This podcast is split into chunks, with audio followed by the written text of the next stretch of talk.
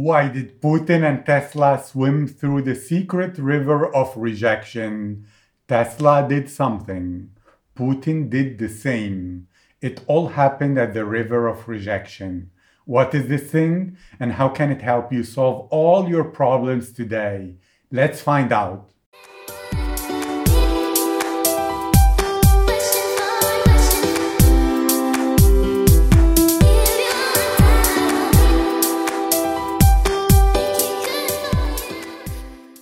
Life has hard periods, and those hard times hold a secret for every single human being. Tesla was no different.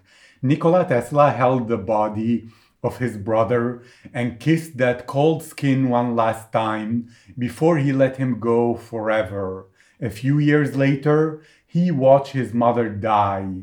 He looked up to the sky. A warm tear fell down his cheek then slowly curved his neck down and closed his eye. I can't take this anymore, he whispered. He needed to get out. That place only showed him bad luck and misfortune. He had to try something new, something different, anything. The whole of Europe had no more meaning for him. Nothing there mattered. He left for America.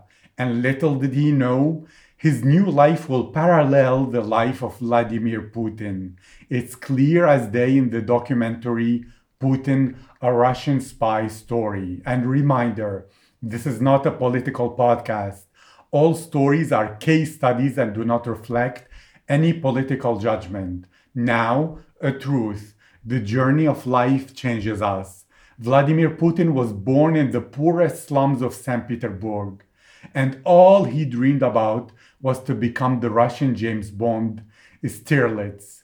He spent his whole life preparing to join the KGB, and he got that job. He got that first assignment. He was sent to the Eastern Bloc of Berlin to become a real spy.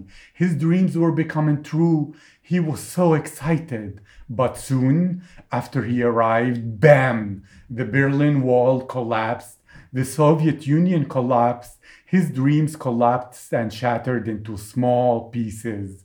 He returned with his wife to St. Petersburg to a hopeless existence because there is no harder task than to find a job in a new political system when you worked in the old system that just broke down.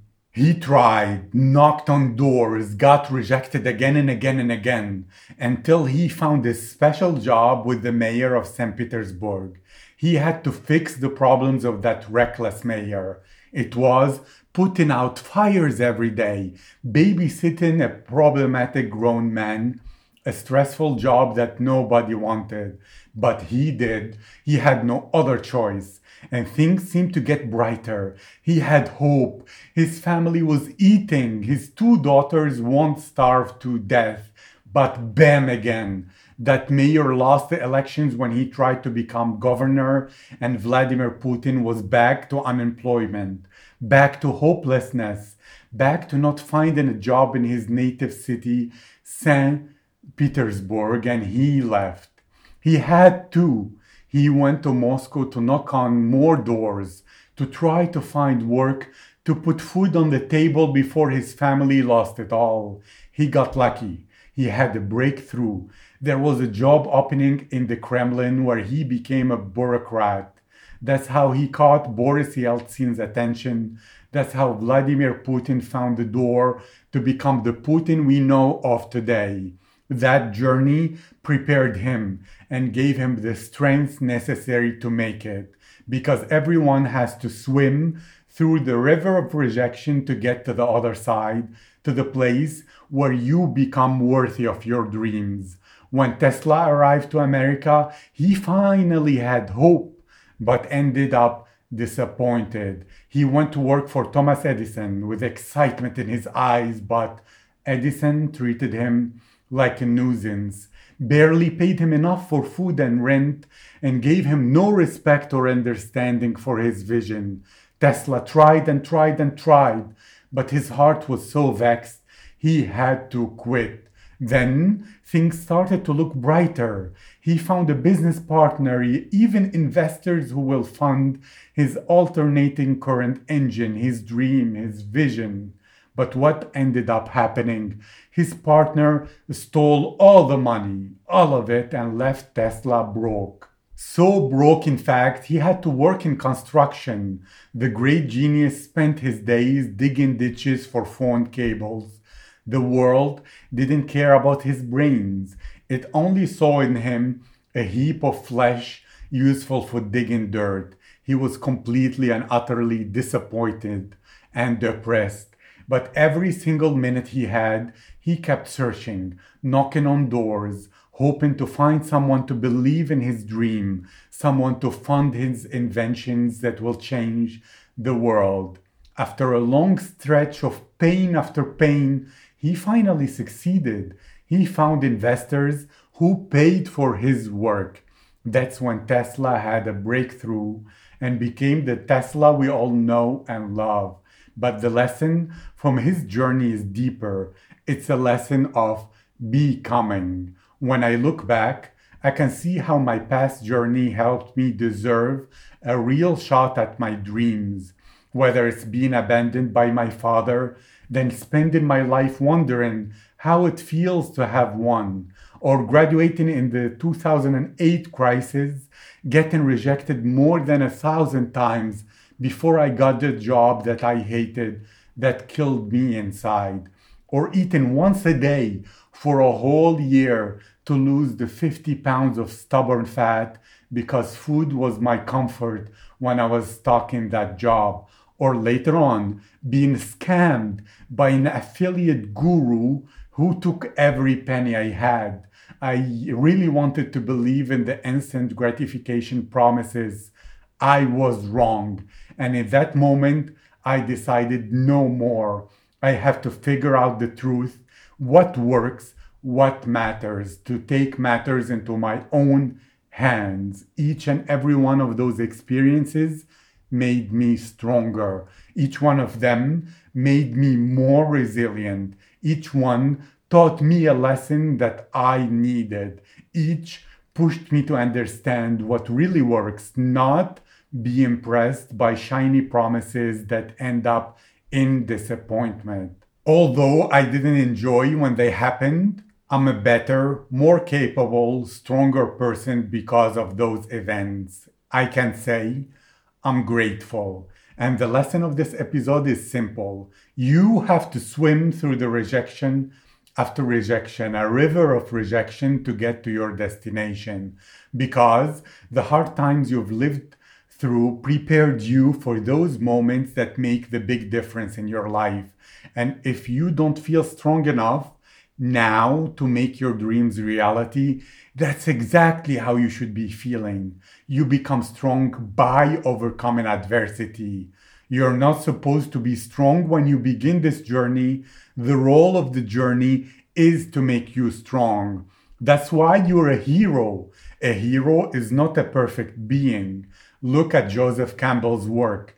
The hero is the person who doesn't feel strong enough and yet chooses the courage to make their dreams reality because courage is a choice, it's a decision, it's something under your control. We story bonders have the courage to go through this journey not because we feel ready, but because we know by doing we evolve and become our best selves we understand that life has a vetting process for success to separate those who will make it from those who give up. So we keep going, we keep persisting, we keep doing. And our deep purpose we pursue, becoming our best selves, because it's the person you will become at the end, the pride you will have in yourself, more than the toys and the money. That's what makes this journey of growth and evolution exciting. So, do you see the value in the hard times you've been through? What lessons have you learned from each one of them? Think of one difficult time you had, one difficult experience. What could it have taught you? Did it make you stronger in some way? And what can you do to have a more positive attitude towards adversity How can you reduce fear, inaction, and procrastination by understanding deeper why the difficult times will make you your best self? These thoughts are worth meditating on. And I leave you with this quote from the great actor Sir Anthony Hopkins because life is tough. We have to believe in the power of life. The only real wisdom is keep going. Never give up, no matter what the voices in your head say. Also, if you haven't read this book by Susan Jeffers, Feel the Fear and Do It Anyway, I highly, highly recommend it. It's an eye opener. In the next episode, I will share with you the lesson I learned from affiliate marketing.